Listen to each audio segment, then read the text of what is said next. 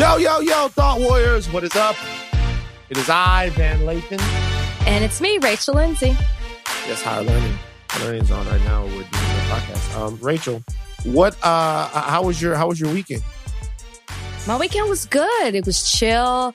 Took care of some personal things. Had dinner with um someone that I work with. We went to Delilah's. I hadn't been to um the outside Nice. spot yet. It was nice. Del- Delilah was nice, right? Because they did they they put it out. In the, shout out to Kenny Hamilton over there. Uh, Delilah, they they put it out in the parking lot, but they built like a little thing. Can't even tell. And then they said they're about to cover it with a tent, which I was like, well, doesn't that mean it's Well, you indoors? can't cover. You can't cover. Don't cover. But they're going to do Stupid. something with a tent. That's what they No. said. Fuck the tent. No? Like, okay. tell Well, that's what like they H said. Wood Group, my man over there. Look, That's what they said. they don't do the tent. Okay, don't like don't. The it tent would take away from it because it is a very nice ambiance that they have going on, ambiance that they have going on over there. So, uh, yeah, did that. And, um, yeah, it was chill. I went to Soul Cycle. I hung out with Soul my Cycle. friend's kid. I saw some of my other friends' kids. It was I- nice. I had a, lot, lot of personal time. I've seen Delilah. I've seen Drake and Delilah numerous times, and he's shown me love. And Delilah dapped me up. He's like, "Yo, what's up, man How you doing?" Do, do you want uh, uh, good for you? Uh, I don't know. You, do you want a, a, a hand clap? I'm not quite sure what you were looking for there, rather I'm than to name drop. I mean, I'm not name dropping anything. I'm telling you something that factually happened. And Because and I asked. It was not because you asked, but we were talking about. But we were talking about Delilah. It was something, and it's something that happened. And I'm gonna be honest with you, in a real way, it seems as if maybe you could possibly be hating. No, no, no, no. You're you're mistaking that I don't. We talked about how I feel about Drake before. Maybe if you had said somebody different, I would have been like, man, I'll let you know when I'm jealous. I will definitely let you know. There are some people that you kick it with that I'm jealous about. Like who? Like let me ask you a question. Who? Who? You're in LA now. Who do Yeah. you want to see? Is there anybody you want to see? You're gonna see him. Not really. I can't think off the top of my head like who I would just be like, man, that's so and so. Right. You gotta get Right. get at me. There's there's somebody I just can't like. If You just can't Idris, if I him. saw Idris, that would do it for Idris me. Elba. Idris Yeah. Elba. That would Idris do Elba. it for me. If you told me he dapped you up, I would be like, I would extremely jealous. We have the same manager. Karen. No, Arunde Garrett. Like we have the same I manager. thought you told me your manager's name was Karen. I got two managers because I always bring the black. You know what I'm saying? I got people. I got black people on my team. So shout out to Karen Kinney, my manager, but also shout out to Arunde Garrett, my manager, because I always I have I make sure that I have black people. You have black people on your team. Very Yep. important question. Black people take care of my money. Black people take care of your money. Do you, is your agent black? I said black people take care of my money. Isn't that important? Isn't that important? Isn't that important? oh, you gotta you gotta have black people on your team, man. Especially when it even if, if for no other reason than like when you go for a meeting with like BET, right? Or you're up to host. I remember you, you- just have people doing those and you just you look away. Plus, man, you do. They look no, at you I'm away. laughing. I'm like, maybe that's why BET never hits me up for anything. No, because they they they not because you because you know what I'm saying like and then I have a my manager is a white lady named Karen. I love it. so it. so you know what I mean and so and she by the way family Yeah. I, I wouldn't think you would have her on your team if she wasn't. family. Been there since, through some of the hardest times but you know we got Arunde too and Arunde he people have different skill sets. When you when you're talking to the culture you got to talk you got to speak the right language Rach. So you got to have black people on your team. If not just have your whole team be black. It's amazing. All right now um uh we have uh incredibly incredibly amazing guests. We're going to start the podcast with a guest today um, i'm very excited about this Me too. uh, well, yeah, she's amazing. Now we know that out there, you guys, um, a lot of you are struggling to find yourselves spiritually during this time. It's a time of a lot of isolation. Um, it's a time of a lot of disconnection, and so some of you out there might be feeling disconnected, uh, even from maybe God or whomever, whomever that you worship. Even if you just pray to the universe, you might find yourself a little stifled. We have an amazing guest today, Natalie Manuel Lee. She's the host of Now with Natalie on the Hillsong channel. She's going to tell us a little bit about her spiritual journey, uh, about her spirituality, and about how you can be a cool Christian. Uh, it's, it's amazing. It's amazing. So right now, uh, Natalie is joining us. But before we get to her, let's take a break real quick. This episode is brought to you by Hyundai. You could be doing anything this week, right? You've got work, errands, friends, and a whole lot of fun in between. That's why the 2024 Hyundai Santa Fe is the capable SUV that's built for your life. With premium interiors, available wireless charging, and room for your whole cargo and crew. Okay, Hyundai. Visit HyundaiUSA.com to learn more about the all-new 2024 Hyundai Santa Fe. Are you looking for a view of the world that's a bit different? Hi, I'm Jason Palmer, a host of The Weekend Intelligence, a podcast from The Economist. Join us to hear the stories that matter most to our correspondents and editors. Every Saturday, we introduce you to people and ideas that take you outside the ordinary and expand your horizons one episode at a time. Join us and see the world from a new perspective. To listen free until May 31st, search Spotify for The Weekend Intelligence. Look at this fit from Rach. Look at this Little jacket Rachel, she got. Yeah. Rachel, We Rachel. had a guest today, you know, and I and she's into fashion, so I'm trying to step up into my game, you know. Uh, Van, that- so- what happened to you? What happened to you, Van? So, so wait, Man's you're family. He's like, wait, wait a what it second. is. so you're you're trying to impress Natalie with fashion, and that's what you went to right there. You Hey, look like you would do I the got right a thing. compliment, did I not? First of all, she looks very cute and beautiful. Thank Don't Mhm. try it, man. I ain't taking just- no tips from you, Van. I'm just- None. I'm, I can't dress. I'll be honest with you. I can't dress. So what? Okay, like I I can. You know what I mean? You know, I'm glad we're rolling on this right now. We're, I, I'm glad we're rolling on this because we have a very, very special guest, an, an incredibly inspirational, smart, accomplished uh, television host. Let- let's- Wait, wait. She's got so many jobs. She's a television host. She's a, a, a brander. She's a spiritual advisor. She's a guru of sorts. Um, but she, uh, more specifically, is the host of Now with Natalie on the Hillsong channel. Uh, Thought Warriors, give it up for Natalie Manuel Lee. She's joining us today on Higher Learning. Hey, Natalie. Thanks Um, for having me. Uh, no problem. So listen, before we got into, I don't know if you guys heard, but Natalie and Rachel were doing what people do, black ladies do. They team up. Um, they team up to Oh. hold brothers down. That's what they do. It's a team up. And they're talking about the fact that they both, if you guys are looking at the video, uh, Natalie, who of course, is always stylish, and Rachel, who looks like a mobster from 1989, they all, both of them looked at me and said, you know, I'm only wearing a white t-shirt, but the reality is I admit it, I can't dress. I can't dress. So the contradiction in what you just said, you said we were teaming up on you, yet that entire statement you just made was dogging me. I just want I just want to be clear for a second. I agree with Rachel. Thank you. Love you like See what I'm brother, saying? But I agree. My See? bad. It's okay. It's okay. So Natalie, um, very interesting. The the the new season of Now with Natalie uh is on now. Um, it is on now on the Hillsong channel, and you have some amazing guests that you have for this season. Now, before we get to those guests, uh, I want to ask you about the pandemic. Um, and the reason why I want to ask you about the pandemic is because uh, you're obviously someone whose spirituality you wear it on your sleeve, um, and you oftentimes give other people answers about that. You try to help them narrow their focus so that they can see and walk in their spiritual light a little bit more. What was this entire time of isolation, distance, and being confronted with so much death? What was it like for somebody like yourself who normally has such a strong relationship uh, with God? Was there any point to where you felt like you were wavering or asking questions or you felt alone? Great question. First and foremost, I'm not a spiritual guru, but I appreciate you introducing me as that is not who I am. Mm-hmm. Um, second of all, this has probably been the most challenging year of my life, to be quite honest. And I don't know, understand how people have survived 2020 without faith because I'm barely surviving with faith.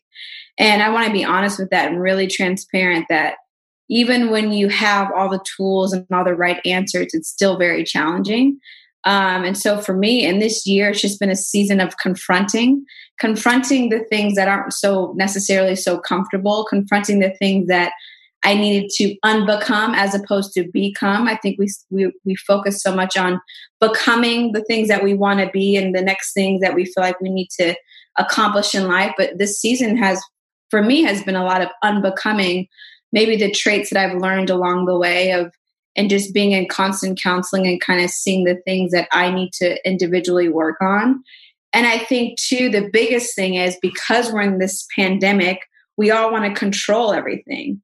And I'm a bit of a control freak. And so that's one of the things that I'm learning to unbecome. And so with that, I've had to fully lean on God. Like I can't, we can't control, we can't predict what's going to happen. We can't predict what's going to happen in the election. We can't predict what's going to happen with this coronavirus, coronavirus, if you will. But for me, I've had to really press in and hone in on the Christ principles that I believe and just know that God is in control. Um, I read something the other day that was saying that we're all in a fuss because we're so we feel like we can't control what's happening. But the reality is, we were never in control in the first place. And if we remember that and realize that, um, I think that we'll all be in a better position, in a better place mentally and spiritually. So, to answer your question, um, for me, it's been a season of unbecoming, a season of confronting, and a season of just as we're isolating, it's almost like God is putting a mirror to you and just saying, these are the things that you need to address in order to continue on into your future.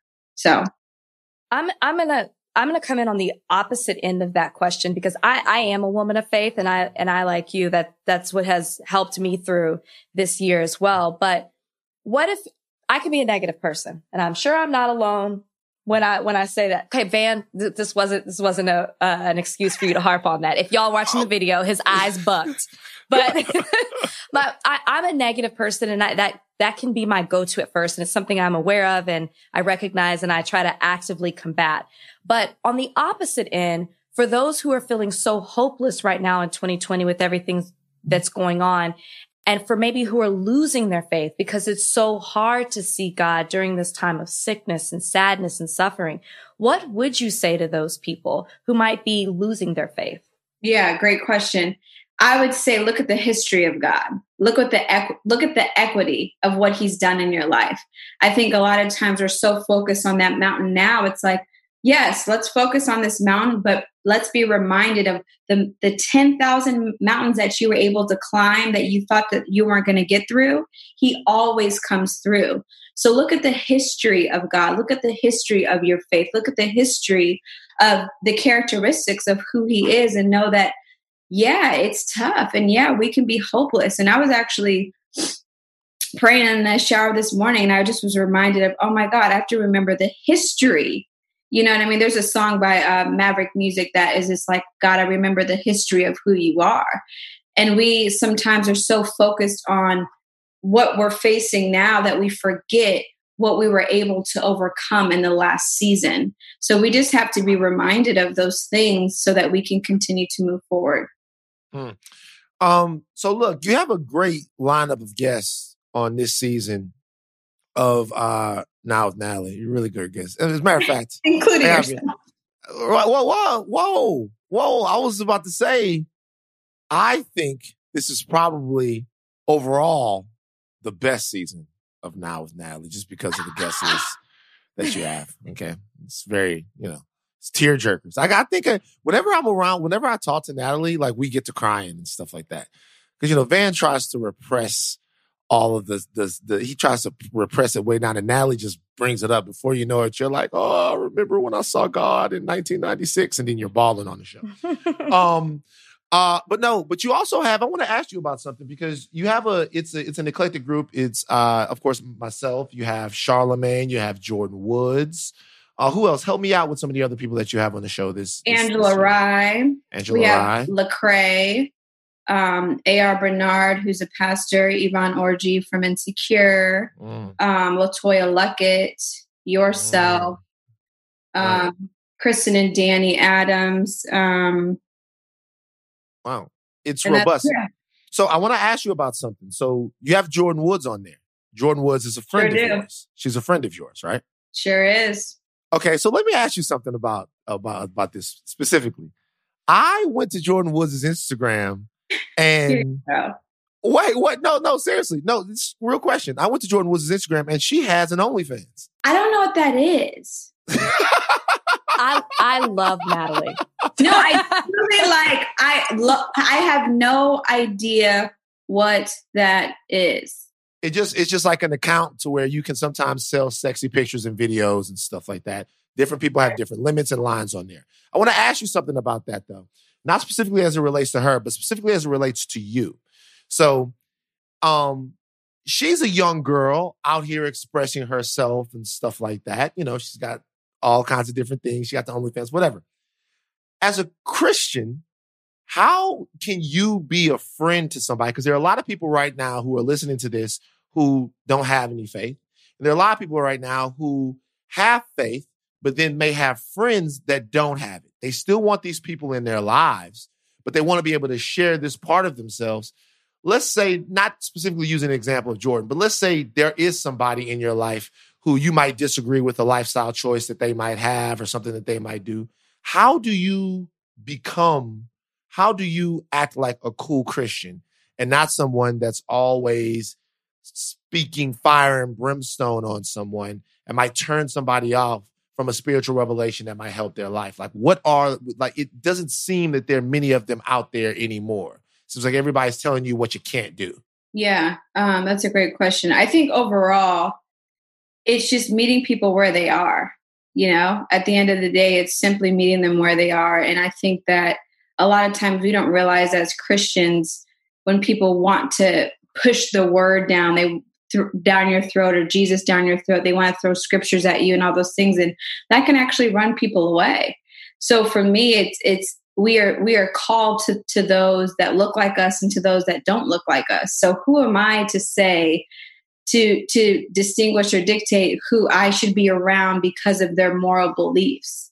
Um, if anything, your actions should speak louder than your words. Your character should speak louder than your words. So it's not like I can't be around a non-believer. I have a lot of friends that are non-believers. I have a lot of you know industry people that are non-believers. But for me, it's I'm still learning from them as much as they're learning from me, and I have no room or say to condemn anybody of what they do or Mm. what or how they look, what they what they're dressed like, their mistakes or frailties, and hence that's why I did season two on shame because we want to cancel everybody because we think that all these people need to live up to this certain standard, and God is saying, "Come as you are." Who who do we think we are to say that to condemn them because of maybe they're not living the same life or the same way that we should live. So to answer your Did- question, Did just God cancel some people though? no, he cannot. You know that. God canceled some people. Yes, he did. No, absolutely The- not. So right Do you have now, an example? Yeah. the entire all of Sodom and Gomorrah got canceled. they he canceled all of them. And by the way, then canceled Lot's family for even looking at them. Looking Boy, back. that's the, Take so I'm tell you something. That's the most gangster story in the Bible. Rachel, I, how do you do it, girl? Uh, like that's the most gangster story in the Bible. I'm gonna I be real with you. him. y'all because the real the real thing is y'all not reading y'all bible and y'all don't understand that y'all missing out on top flight entertainment god told lot god said don't look at him i said don't look at him lot and lot turned and and and, and, the, the, and he's walking and then his wife i don't know The if she story is not to be amusing. The story has a theme and a meaning That's behind it. It is funny. not to entertain you.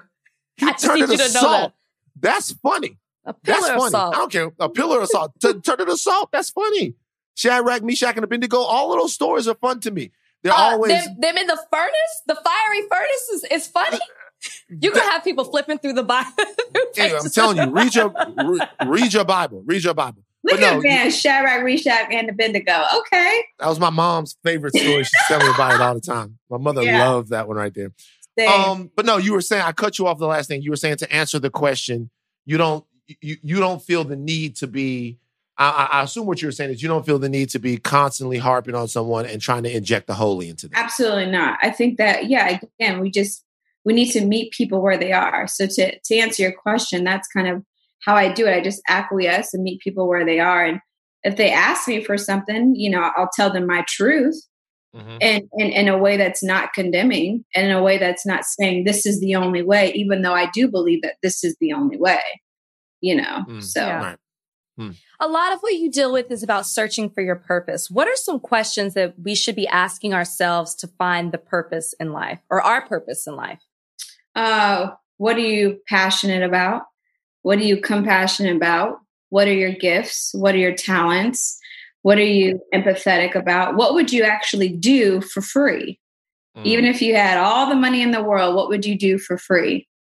So, those are some of the questions. That's a good question. So, yeah, so, what would you do? what would you do for free? I mean, yeah, it makes a lot of sense. you, um, so you you know Jesus, like you him hang out, you know, like you know you know Jesus, right? Yeah, so do you.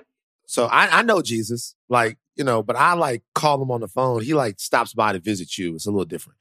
Um, so my question is there's an election coming up in a couple of weeks. Who do you Ooh. think Jesus would vote for? I pray, hope, surrender, put my hand down. Obviously, I'm going for Biden and Kamala. That's like not even a question. Mm. Um, but I don't believe that he's in politics. I believe that he is in, um, I believe that he's more so in just the principles of things, if that makes any sense.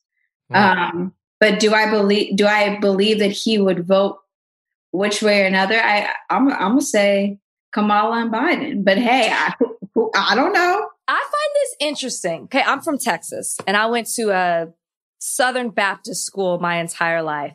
And I see a lot of people on social media that, like you said, you know, Jesus wouldn't be a part of politics. I wholeheartedly agree.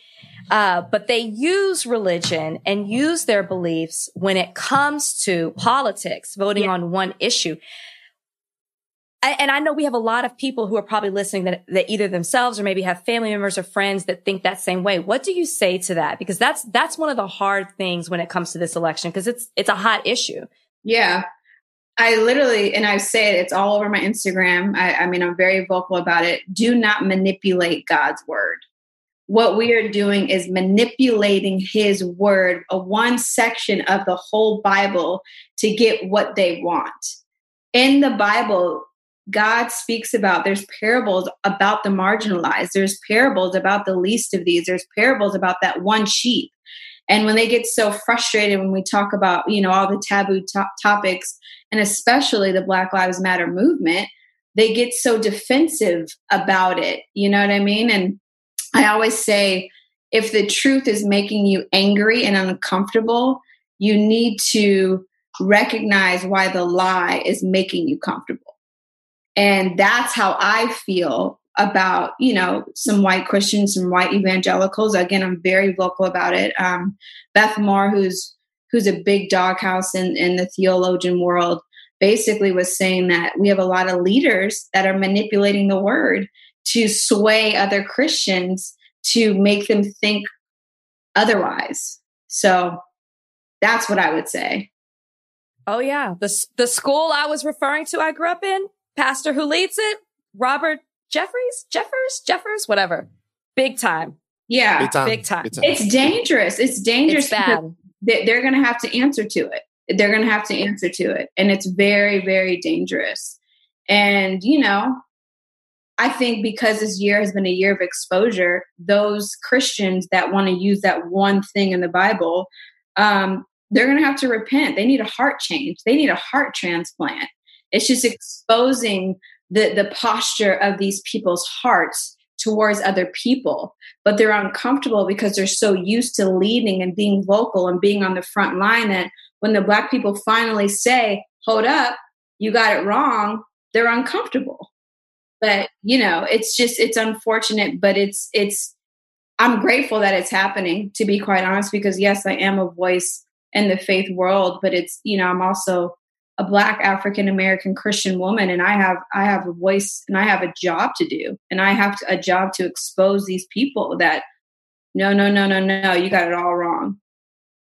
Uh listen i i definitely think that jesus will vote for biden but i do think I, I, I do I, I do i just think that he would But I do think that this is yet another reason for Biden and Harris to, you know, just have a more full throated conversation about their criminal justice records because let's face it, Jesus was a black man who was arrested and thrown in jail. You know what I mean? So if you know if Jesus gets to the ballot box, he might have some questions for Joe Biden about the 94 crime bill because he was a victim. Really, they they really, really, when you think about it, they really got Jesus on a trumped up charge. They like really think about it. We people talk about it's weird. It's weird because I just this is I just had this thought and I've never had this thought before. You know, all of these people on the right, they're so pro cop, so pro law enforcement. It was law enforcement that did Jesus in. Fake charge, no real, no, no real trial. Pontius Pilate washed his hands. You know what I'm saying? Didn't get involved. Probably should have got involved. And then, you know, Jesus is up there next to two guys who was actually stealing. And and, the, and it's just weird. So I, if you look by the example of Jesus, we should all be abolitionists. We should be against the carceral system. We should be against the death penalty. We should. Jesus was a victim of all of these things, man. We don't pay attention to his life. I feel like he's trying to also show you his extensive biblical yeah. knowledge. He he got from the Old Testament to the New Testament. What are you talking about? Natalie said it too. what are you talking about? I'm from the, the South. No, I I'm get it. I South. know everything you're talking about. I understand. Yeah. I just think it's funny. I'm from the South. Oh, I love um, this. Um, so it, it, to your point, I'm going to ask you about something. Uh, you said something that's very interesting. You, you talk calling out white evangelicals. Uh, Lecrae, who you had on your show, oh, yeah, um, uh, got into a little trouble. First of all, Lecrae is a great, amazing, yeah, amazing guy. Lecrae is one of. Listen, let me tell you guys something. First of all, he's big as hell. When you meet Lecrae, he's like six six, he's like a tight end. It's like you nigga big as hell. You know what I mean? He back in like back in the day, he'd have been like a Samson or something like that. Lecrae, big guy. Um, but no, he got in a little trouble earlier because he was on a stage or something with someone, and some pastor said something fucking ridiculous. Um, he said that uh, he doesn't look at it as white privilege. He said he looked at it as white blessing, um, uh, and that slavery had to have happened or something like that, so that you know white people had the position that they have in America right now. And Lecrae sort of nodded along.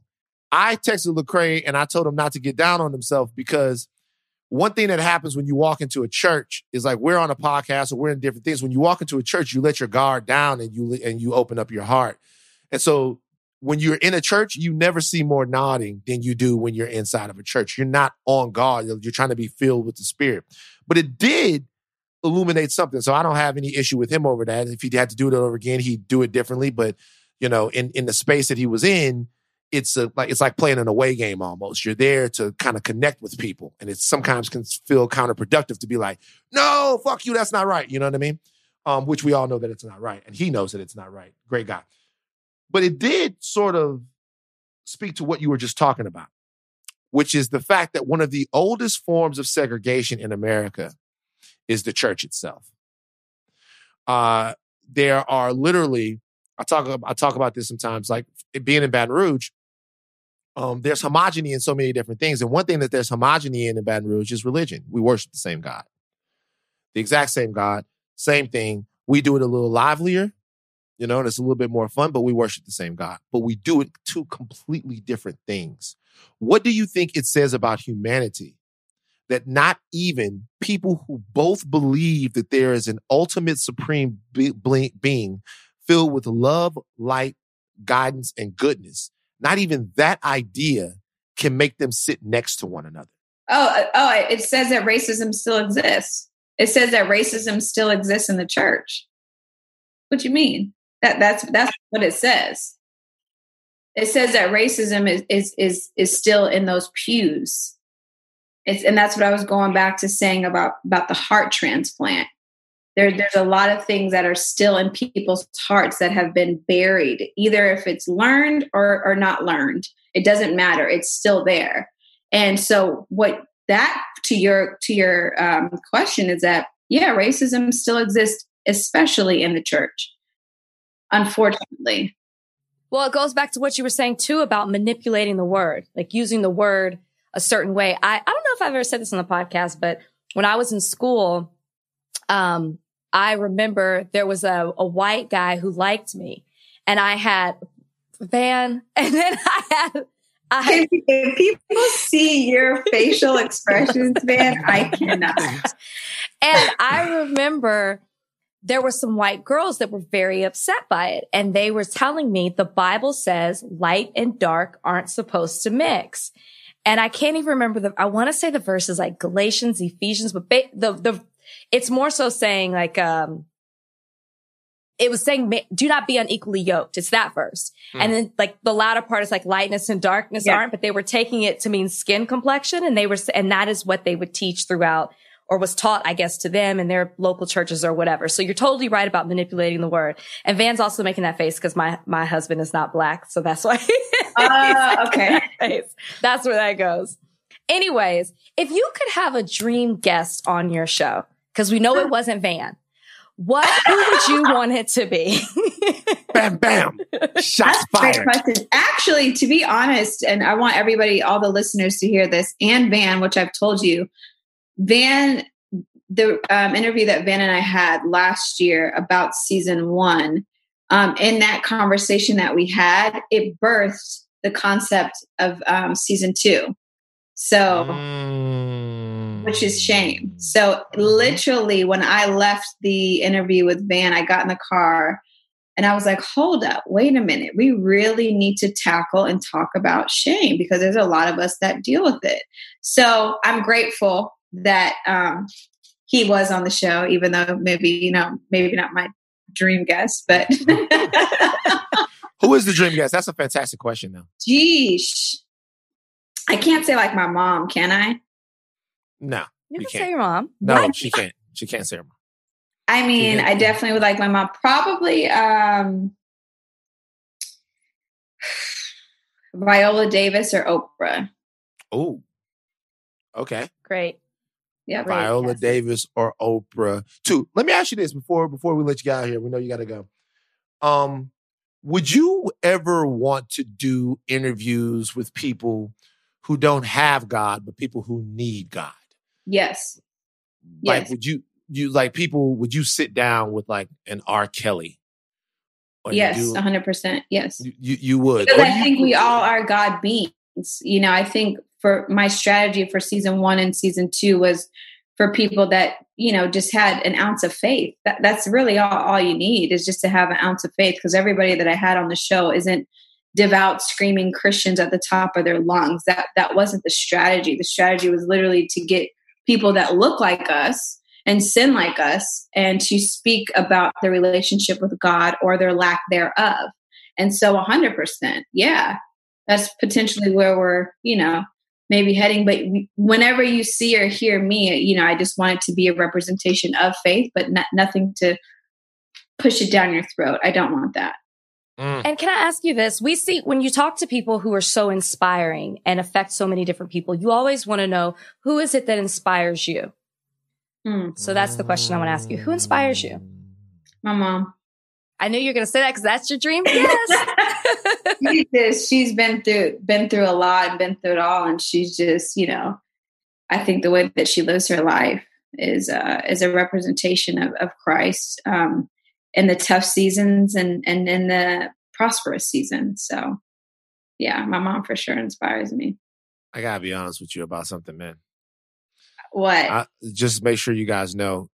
I'm sure that Natalie's mom is an amazing woman. She almost have to be to have such a fantastic family. But if I was Jerry Manuel, who is Natalie's dad, and who is a former Major League Baseball manager, a very successful man, okay, who's like literally, literally one of the biggest managers. Everybody know Jerry Manuel, won a bunch of games, did all of this, minor league baseball and all of this. I'm just telling you, man, it's tough out here for the fellas. Jerry Manuel will do all of this stuff. You want to talk to your mom, you know. Uh, Natalie's brother, uh, fear of God guy, Jerry Lorenzo. But mama is always about mama. Yep. It's always about mama. You have the connection with mom. That's black. It's black yep. man. We get the short end. She she she's she's the rock of the family. She brings us all together. She's the one that instills the things that are instilled in us today. you know, my dad is just the one that refines it all, but she's the one that's pushes it down our throat. We love it. wow, it's amazing. Natalie, uh, tell them where right now where they can go watch now with Natalie. They're gonna want to see it. Uh, when I say some great interviews, Charlemagne curses too much, uh, but uh, for, probably for Hillsong, but some great interviews on there. Where can they go watch it? Where can they see it? Where can they get more of this inspiration and not just inspiration, but information for people who might be looking to change or or or be inspired by somebody else's life? Uh, first off, your interview is November 19th, so BT hey. coming up. Um, you can find it on YouTube. So all you have to do is go to youtube.com backslash Hillsong channel or YouTube search Now with Natalie. Um, or go to Now with Natalie show on Instagram. And my Instagram is Natalie Manuel Lee. But yeah, you can find all of it on youtube.com. Mm. All right, Natalie, we really uh, appreciate you joining us today. Yes, thank you so much. Yeah, it was fun. You guys are fun together. You guys are actually hilarious. Oh, thank you. We can't stand each other. Exactly. Yeah, yeah, that's it. That's it. That's our. That, I'm just kidding. thank you very much. I appreciate that. All right, sister, I'm gonna get up with you. Appreciate. All you. right, I appreciate you guys. Thank Bye. you for having me thank on. You. Bye. Bye. Uh, did you learn something from that from that interview? I love that Natalie said you got to meet people where they are. I love that. Uh, and I think that's so true. And I think that's in every single aspect of life, you know, not even just in a spiritual aspect, you know, whether it's your coworker, whether it's a mm-hmm. friend, whether it's a family member, you have to meet them where they are. I love, loved that. And I also loved what she said about, you know, the question I asked her about people feel hopeless and you, mm-hmm. you start yeah. to lose, your faith starts to waver during times like this. And she said, you got to look at the history of it. Mm. Yeah. I, I loved everything that she had to say. But those are the two things that stand out the most. Yeah, it's amazing. Like uh, both her and her husband, amazing people, just great people. And you know, we know that the whole look. I get it. We have a very diverse audience here at Higher Learning, and we have people that some people that are of faith and some people that might not be of faith. But a lot of those lessons are evergreen, right? Meeting people where they are will just make the country a more united place to live you know and that's mm-hmm. hard to do it's hard to do when there seems like there's always so much on the line man every opinion is life or death every single situation is life or death sometimes hard to meet people where they are but you gotta you, you gotta try now speaking of meeting people where they are i don't know if you saw this um, what is it?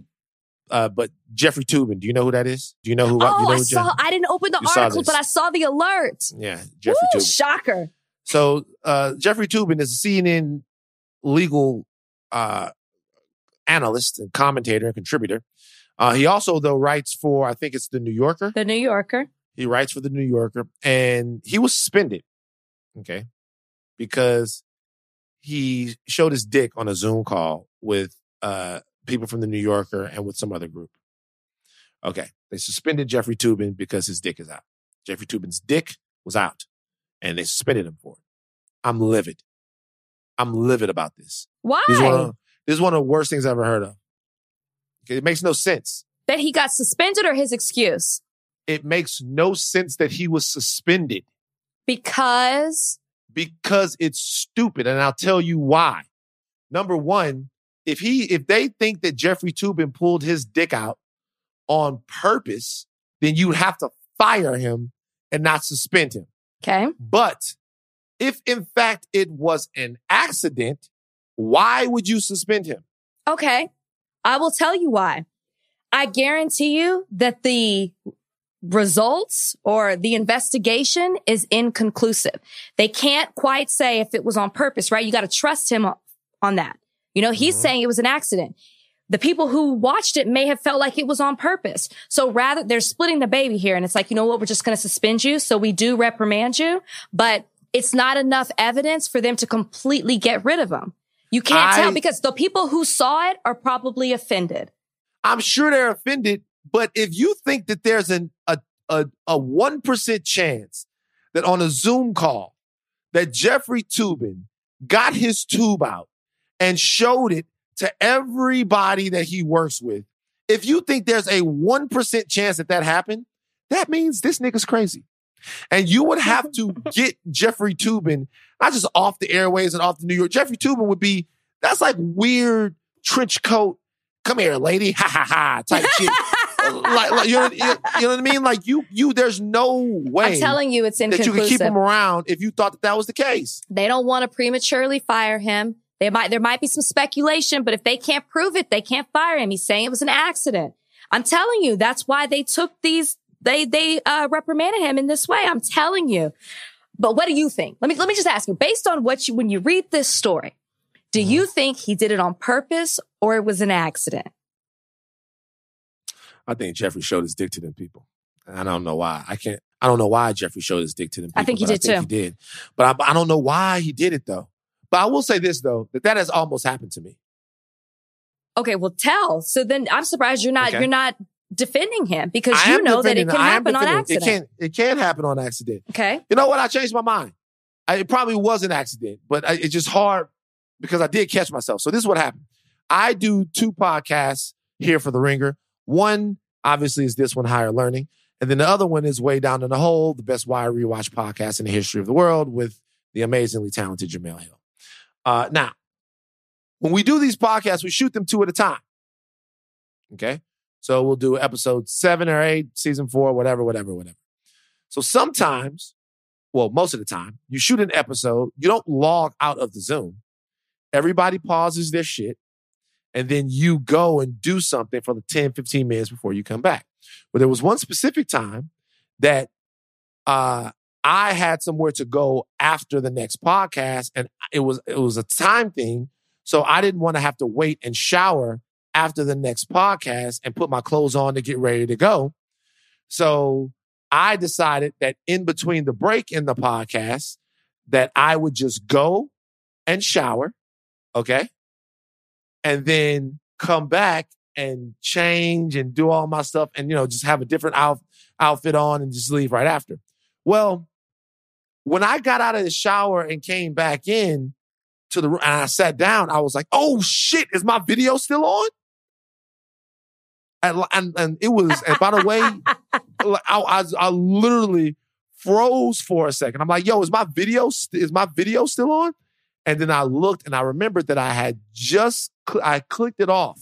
I clicked it off, but I couldn't remember if it was still on when I sat down. And if I would have sat down, it'd have been meet to camera to everybody there with no fault of my own, a complete accident.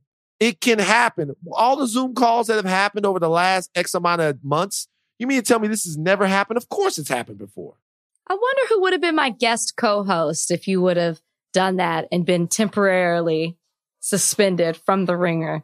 But see, wouldn't that be bullshit though? To suspend me? it's better um, than being fired, man. Like No.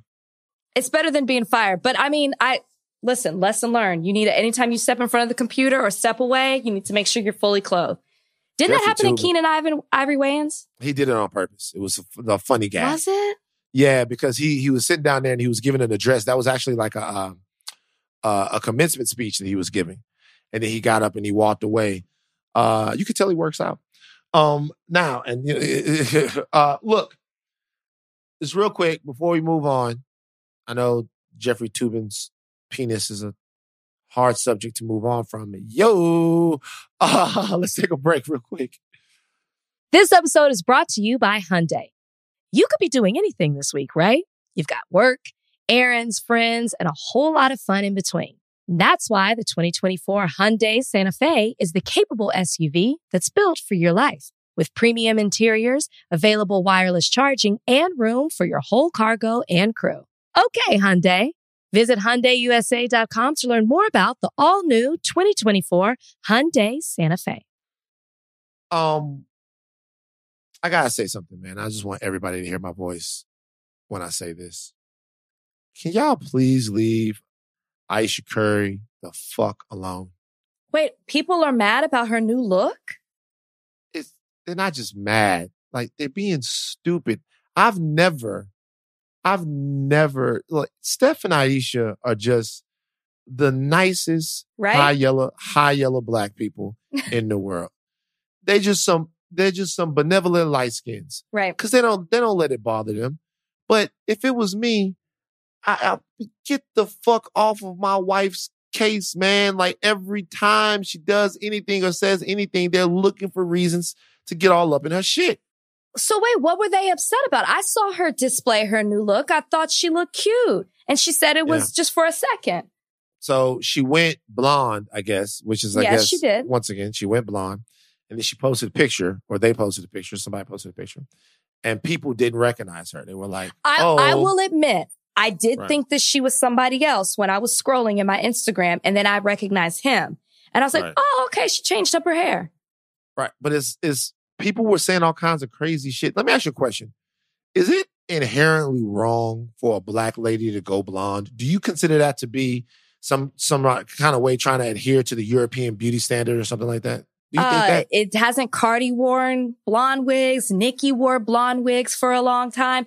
People go blonde all the time that are black. So I don't understand why it's an issue. I guess with her because she's light skinned and I, and her eyes, she's, she has green eyes and then she had the blonde hair. They felt even more so that she was trying to fit a standard, but that's, that's who she is. She's got green eyes. She's got light skin hair. Why are you making a difference between her having blonde hair and Cardi and Nikki when they wear blonde wigs? That's not fair. would you say that the Curry slash Rivers alliance is Why is it The- alliance? It's an alliance. Okay. Callie Rivers is married to Steph's younger I- I- brother. I'm aware. You know, three point shooting basketball family. And then you have Austin Rivers, and then you have my man Spencer. Shout out to Austin and Spencer, my guys.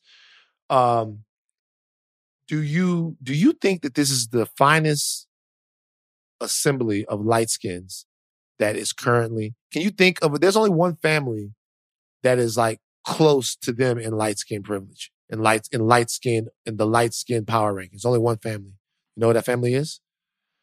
No. the, the Zoe Kravitz, uh, Lisa Bonet, Jason Momoa. Jason Momoa, all of them together. That's the only family that's threatening Van, the I Curry. Rivers family of light skin genius. I, Why, I- why is that wrong to say? Why is that wrong Why? to say? Why is that wrong to say? Well, Uh, first tell- of tell all, you called them light skin privilege. Then you called them light skin I didn't mean the light skin privilege. I didn't mean the light skin privilege. Okay, I'm light-skin just, that that's this is my why my reaction is off of that. because they've worked for it. Steph had to shoot a lot of shots to be as deadly as he is from behind. and let's be honest, he came from Davidson. It's not like he went to like a top. Like he worked hard to get to where he is. Did you ever see him at Davidson? I absolutely did. Yeah, But I'm just saying it's not as big of a school. I guess it's not I'm as big of a school, but by the time he got to Davidson, He that little nigga was fucking ridiculous. Carried the whole team That- on his back. That was stupid. I remember watching like, yo, and it was, and by the way, be honest. So when you see like light skinned athletes do stuff, you don't go, God damn, look at that No. creamsicle flying through the air. You don't ever think, like, you don't ever see like Zach LaVine or Aaron Gordon or any of, because it's really, if you look at it, if you look Absolutely at it, you don't look at You got some you- deep, deep No. rooted issues You're with the light skin. I'm dead serious. Whoa, I've never, whoa, whoa. I have Whoa. never looked at Steph and been like looking at him a certain Not- way because he's light skinned and balling. but not but not but not Steph though. I'll tell you why not Steph because Steph is just the most hyper skilled player we've ever seen. So you can see that his work ethic and stuff like that. okay. But when you see, but I, when I was when I was coming up, I'm gonna be honest with you. When I was coming up, I never saw guys like Zach LaVine and Aaron Gordon and all of these light skinned dudes that had crazy bounce like that. Even in Southern Louisiana, No, no. First of all, do you understand the Creole guys like that that got light skin? They don't play sports. They too busy having sex with everybody's wives. Like they don't like they, they like they don't have they like they, it's like it literally they, like they all those guys that look like that. Those guys don't have sports. They too busy sneaking out of your your your while you I am thinking just- about people I knew back in, in school, and I I really didn't know any light skinned basketball players in the area that I grew up in. See, I'm see what we thinking, I'm thinking, down? but I but I didn't, but I don't look at at light skinned basketball players and, and think a certain way, Van. That's you.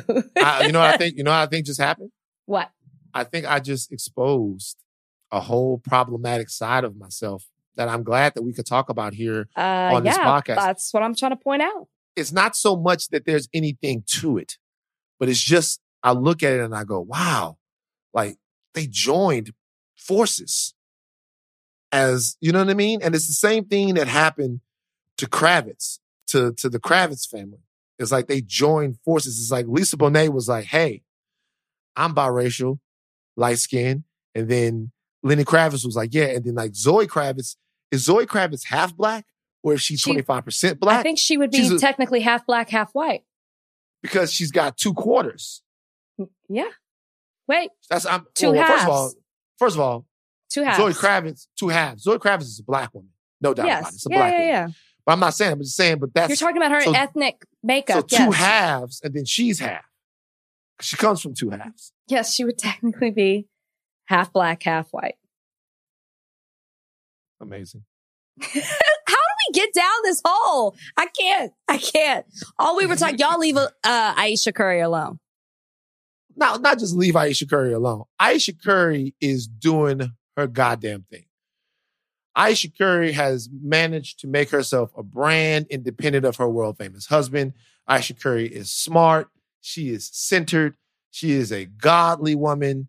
And they look like they have a whole I'm a big fan. hell of a lot of fun. I'm a big So fan. Let me pull a let me pull a van here. One time I was at Good Morning America Here we go. and I'm, I'm pulling. I'm, this is this is what we call pulling a van. I was at Good Morning America and I was walking by, and Ayesha Curry was walking by, and she stopped me and she goes, "I just want you to know that I love you." And I said, "Me?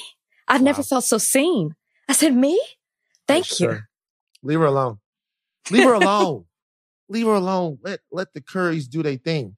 Uh now, I don't know if Mm-hmm. you saw this, but there's something that's been going on out here in LA, and you can easily tell that it's happening. It's hilarious to me. So I live uh It's not funny. it's hilarious.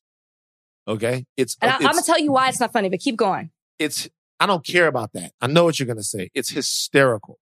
Okay, it's hysterical. So I live um like Beverly Hills adjacent here, you know? Like Beverly Hills adjacent, like just below what they would call the slums of Beverly Hills. Is where I live. S- s- Stop. You live in a good neighborhood. Stop trying to make yourself Not- not a certain way. You live in Beverly Hills. I'm not comparing. I don't. Not really. I Yes, you do. It's Go too ahead. close to. It's too close to Pico. Whatever. Um, but when I'm on my walks and my runs, this happened. Started happening like a month or two ago. When I was on my walks and my runs, I would walk and run through Beverly Hills, and I would see a lot of people that I didn't used to see in Beverly Hills, and it was very, very empowering to me. I loved it. I've seen it as well. Oh, you see, you know, it. we live close. We live we live close in the Yeah, same we area. close. So, yes, I, I would yes. see a lot of people there that I didn't used to really see in Beverly Same. Hills, and I was like, "Yo, man, this is dope." Because I love it. I love to see us go to these stores and stuff like that. Now, be honest with you, um, there's a reason. Sorry, that- this is you're talking about something. I this is funny. Go Right? ahead. this is something There- different. there's a reason why that's happening. Okay. Not all the time, but um, there are a lot of the high end stores in Beverly Hills. Uh, how do I put this? A lot of the high end stores stores in Beverly Hills have had some new clientele because of Some colorful clientele. some colorful clientele because of certain ways that you can, I guess, take advantage of the unemployment system here in California. Just take advantage of it. You know, file your claims, hmm and you know, if you go to, uh, I don't know, the, the Fendi store, the Gucci store, you might think that you're in the Fox Hills Mall or, you know, Baldwin Hills or something like that. You know, but I, I love it. I love it. Now, it's actually come to a head now because one guy might have fucked up the game for everybody else. There's a rapper named Nuke Bizzle. You can just stop there. Nuke Bizzle. Shout out Nuke Bizzle, man. Hey, I like Nuke Bizzle. I'm not even gonna lie. He's from Memphis, but he's been in California for a while, and there's a reason why. Nuke Bizzle has dropped a song recently called EDD, where he extols the virtue of scamming the unemployment system. And the song itself is actually kind of hard. It's actually very hard. But um, he talks about it. Um, I just the EDD. EDD. He talks about the fact that, you know, you got to sell cocaine. All he's got to do is file, file a claim. Anyway, Nuke Bizzle put the EDD song out. Um, and apparently he was truly living his raps because they arrested this nigga. Uh, Rightfully They're- so. they arrested Nuke Bizzle, and now he is facing multiple years in prison because it turned out he was actually doing the things as far as scamming the system that he was rapping about in this song. I will ask you, do you in any way feel sorry or shed a tear for one Mr. Nuke Bizzle? You said, do I feel sorry for him? I kind of feel sorry for Nuke Bizzle.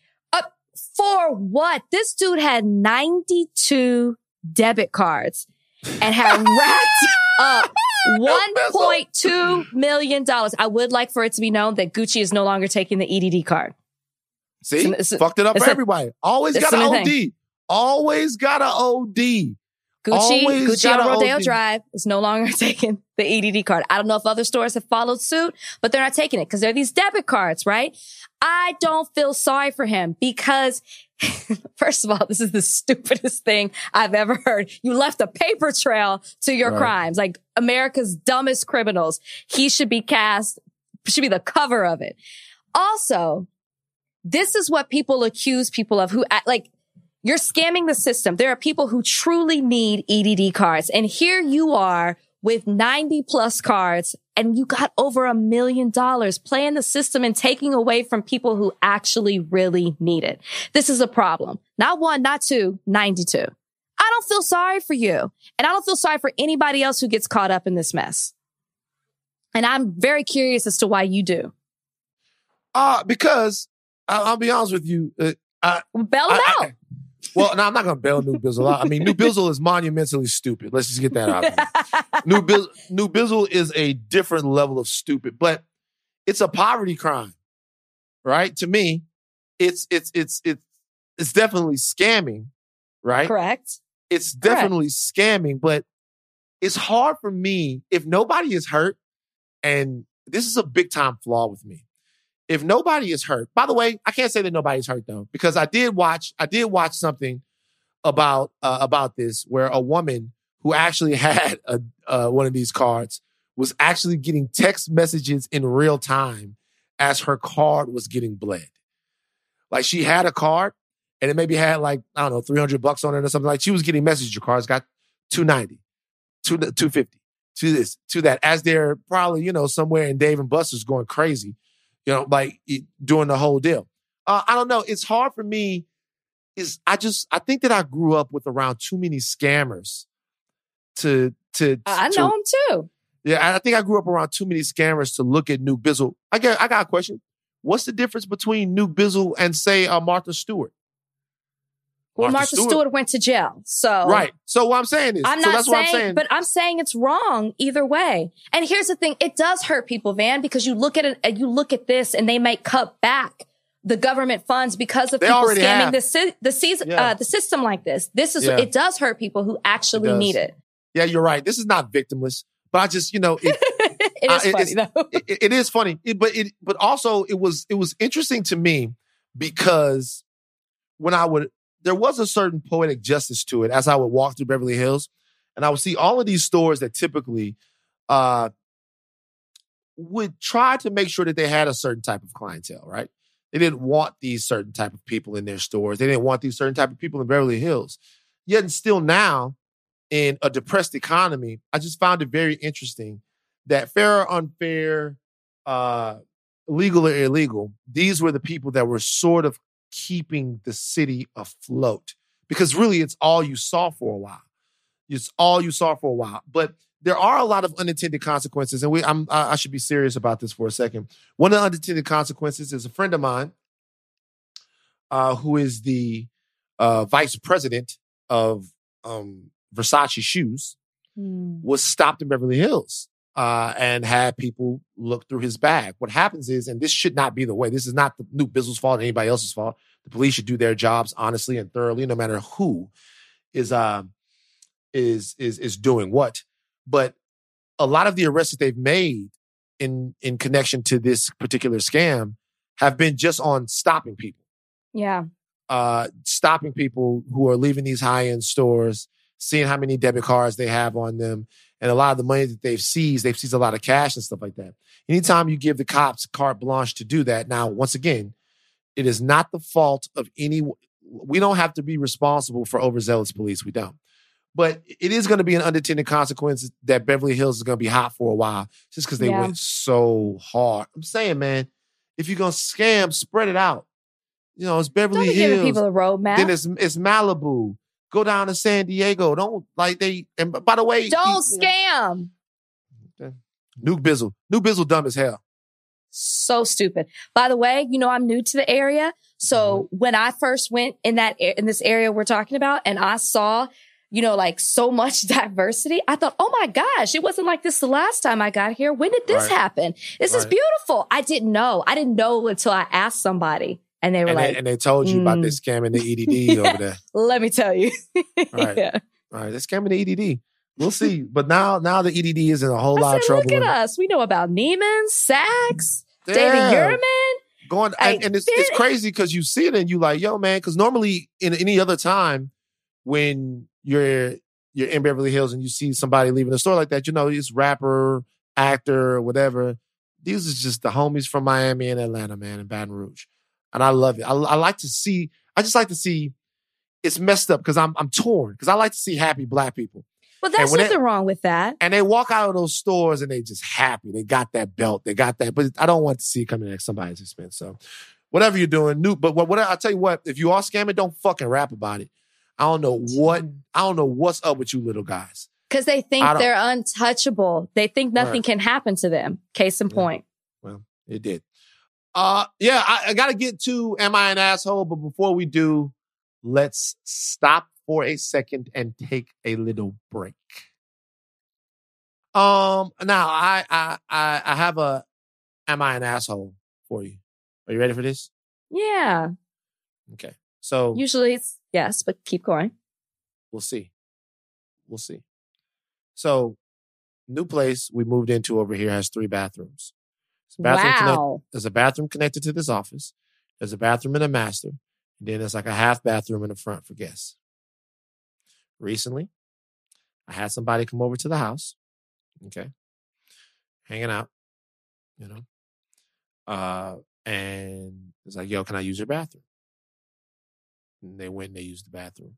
They didn't use the bathroom. They used the bathroom. Okay. And that they're probably eating some great probiotics, a lot of roughage, a lot of fruit, because it was a situation. Uh, He basically went shit up my my guest bathroom. Just like fucked it all up. it up. No, not didn't stop it up, but just like first of all, if you say you have to use the bathroom and then you're in there over like five minutes, I know what's going on, and the anger already starts to rise, right? But then after you come out and it's like a it's like a little doom moment. I actually had anxiety over it. It was the flush, and then the door opened, and then you're hit with it, and it's like, and I was furious. I think it's rude to take a shit in somebody's house. I would never, if you guys come over there, whatever like that, no, I never would. I never would. I wouldn't do that.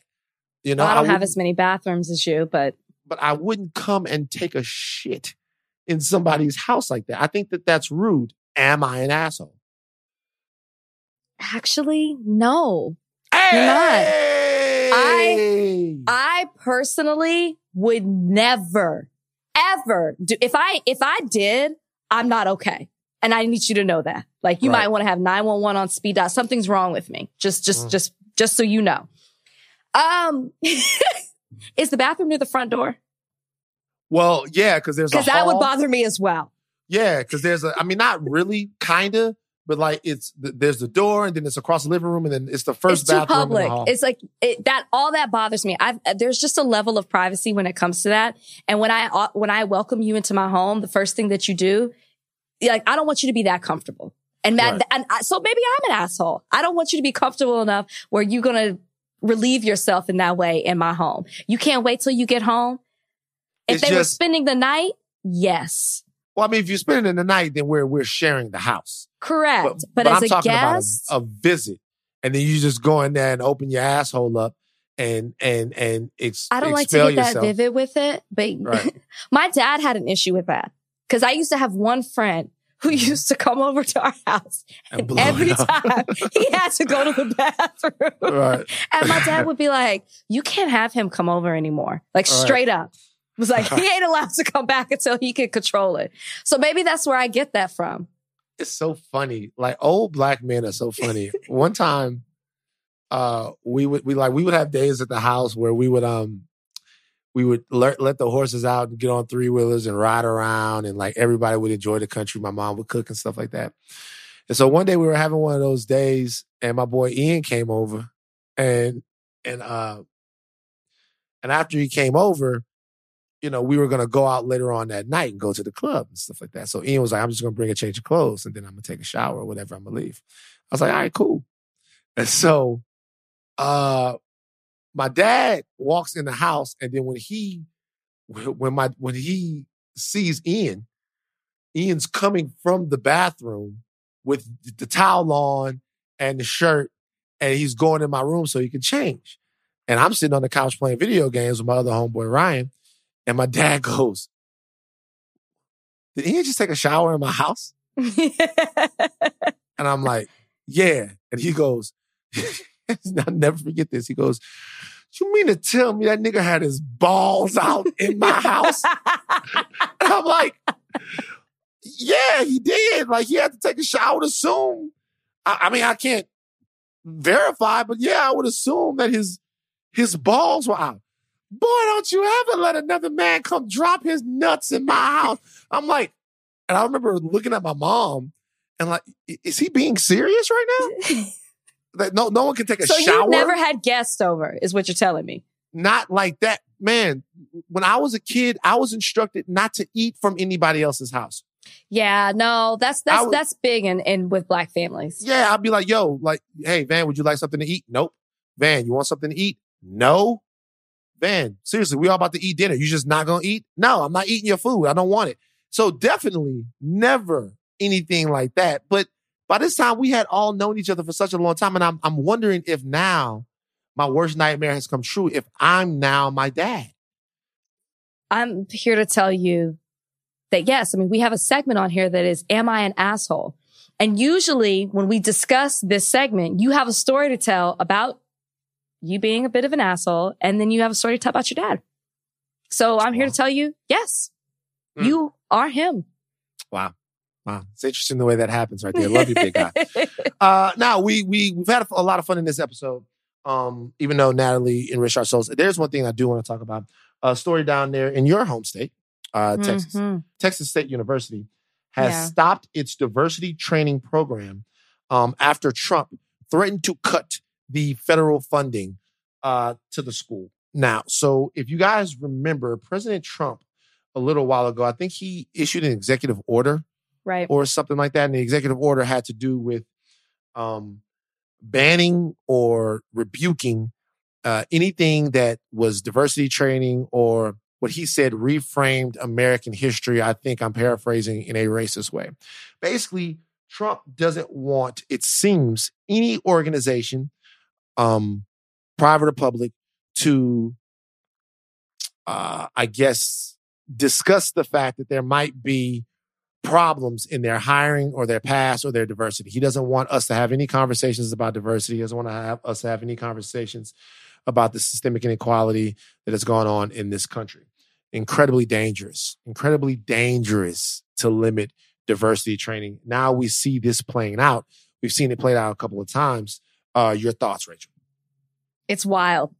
It's wild because on one hand, and you have other people saying it as well, that President Trump has done more for black people than any other president other than Abraham Lincoln, right? Like that's, mm-hmm. that's his line that he loves to spew out and then talk about what he's done for HBCUs and, and what he's done with, with unemployment. Yet these are things that are done in a subtle way that go under the radar that you don't see. So when you're chanting that he's done more for black people, then you don't see how he's also trying to keep them down and yeah. hurt them. Cause it's, because this is, it, it's, I guess I shouldn't be surprised because we have a president who doesn't believe in systemic racism. So why would I expect anything less, right? He doesn't believe it exists. He doesn't believe that there's a problem here. Yet with this executive order, what you're doing is encouraging systemic racism. You're allowing it to stay in mm. place because you're saying that we're not allowed to have discussions about race and deep seated racism within our country and the history of it. And you can't talk about privilege because he said it makes white people feel uncomfortable. That right. is why they're not allowing this. They're not allowing any talk because they're saying it's divisive and anti-American. This is wild. This is a president who wants to act like what is actual history. He wants to keep us in the, like the way we, we learned history, right? We learn history, certain things about historical figures that we have come to learn is not true. President Trump wants to keep us that way because he's only looking out for people who look like him. And that's exactly what this is. It's wild to me. And I'm, and I really wanted to, I'm glad we're talking about this today because I don't know if a lot of people get it. I don't know if a lot of people realize how hurtful this is because if you have been paying attention to this this summer with the Black Lives Matter movement and, you know, amplifying black voices and everything that we have the world's attention, there have been a lot of companies and organizations that have dedicated to hiring more black people and to having more black leaders within their companies. And now President Trump is threatening to take away money for them if they do this, calling it uncomfortable for white people, calling it anti-American, calling the training training to talk about diversity and make people feel included anti-American. So if you're saying that diversity and inclusion is anti-American, then what is America? Hmm. Yeah. No, you're right. I mean, it's fantastic points all around. I mean, to me, uh, a, a couple of things stand out. Number one, uh, President Trump has touted all the things you said he's touted, but he's also uh, he's also wanting black voters to believe that he, through his platinum plan, is interested in um, revitalizing and helping out black communities. I guess my question is: is if there's no systemic racism, why do we need a plan? Mm. If there's no systemic racism, if there's nothing specific that's yep. happened to black people, this is an example of a president who is talking out of both sides of his mouth because um, there's really nothing behind his word. So if if there's nothing systemic that happens to black people, then why do we need to intentionally look at it? The right. reason why we need to intentionally look at these things is because they is because they were done intentionally. And we need to look intentionally at things that have happened to all different types of American groups that don't get their fair shake in this country. Um, but me being black, I'm going to say black Americans are at the forefront to me of that list. It is a generational crime, a multi generational crime, what has happened to us and how we've been exploited. And it's high time that America take a look at that. But it's impossible to do that, impossible to do that without first confronting the fact that what happened happened. And this is not prestidigitation. This is not spooky witchcraft on history. This is just the facts of America the facts of where we live and what has happened. So I don't think that anyone should be able to run from those facts or anyone should even want to run from those facts. You know what I mean? The first thing that you got to do before you decide, uh, you know, for me personally, you know, I lost a lot of weight a long time ago, right? And the first thing I had to do before I did anything was stand on a scale because I needed to know the truth about where I was. Mm. I need to know what that number was because in having that number lets me then set another number mm-hmm. that that is reflective of success. Okay, this is what I want to do. But you can't just start without first addressing what has happened and what hasn't worked for you. Right. I just don't understand how anyone could claim to be serious about bringing us together as a country um, without taking a magnifying glass and looking at some of the, what, what's happened in the past. And it just, to me, it, it further uh, it just it just further tells me just what a con man um the the the president is. And by the way, the president can be a con man, he can be entertaining you guys, he can be whatever. All of these things have real world ramifications. The fact that we are not going to get to finish counting in terms of the census, you know, that President Trump uh, and then we're so adamant about the right. census count not finishing. Now you're going to have communities all over the place. We're not going to get an accurate count where there's very little chance we get an accurate count. You're going to have communities that need resources all over the place, not get the resources that they need. If you are, in fact, the president of the people, why would you in any way stand in the way of people being represented and counted. It just cuts completely against all of the bullshit branding that they do. Right. Um, but that's it. Very, very dangerous time. That's why you guys and us all have to be aware. You know what I want to hear? I want to hear from everyone about whether or not me and Rachel are assholes. Because we don't want y'all to come fuck up our house. I want all well, listen, we know we're in a safe place. We know we could go to each other's places and nothing would happen. It's not. It's not happening. As a matter of fact, You should get a fact, sign. I should get a sign. I should get a sign. I should definitely get a sign. I'm for it. I should get a sign. But but here's another thing. There is a fitness room right next to to to to my apartment. Like Mhm. literally right across the hall. Fitness room. It's not much of a fitness room, but it's a fitness room. There's a big ass bathroom in there. There's a big ass bathroom in the fitness room. You know what I mean? Big ass bathroom in the fitness room. Go use the bathroom in the fitness room. I'll, I'll give you a little scanner. Beep beep pop boop. If you got, if you know you got to go over there, you're gonna change the whole fucking ecosystem of somebody's apartment. Before you do that, go to the fitness room. Because by the way, that's a trick. Real quick trick before I leave. Back when I was back in my early 20s, and you'd have like a girl, and you go to a hotel or whatever like that. Remember back Bayou Classic 2004, right? Now she's in a hotel with with you, right? You, but you know, you're drinking and all that stuff like that. It's gonna come a time that you have to take a shit. You know what you do? You go to the hotel lobby. Yep. You go to the hotel lobby. Wait, can I Mhm. ask you, Sure. what did you say to your friend when he finally came out? What the fuck wrong with you? Does Like, your what's friend listen to the podcast? Yeah, I'm like, I'm like, yo, what's wrong with you? Ain't nobody tell you to go in there and change the the, the reality. Get out. Yeah, it's it, It- get it's hard out. to be your friend. It's hard. It's hard It's great. to be It's your great. friend. It's great to be my friend. It's great to be my friend. You know, it's great to be my friend. And by the way, you know, he knew what he was doing because he was all grinning and shit when he came out of there and stuff like that. And but it was an unscheduled visit. I personally Un- think unscheduled. So he came Uh, over to use the bathroom. I, Rach, I fundamentally believe that this dude was on his way back south where he lives and couldn't go. Remember, most of the public restrooms are closed. right. And he was thinking, I'm a, I'm a, I'm a pull up on Van because we didn't even get a chance to really play the Madden. I'm gonna pull up on Van, right? Because nobody really comes in. I'm gonna I'll pull up on Van, kick it with him for a second, fuck his bathroom up, and then I'm gonna go home because I I kicked him right out after. It's very That's fun. You need a sign. So y'all help Van come up with a with a creative sign to let people know what's up.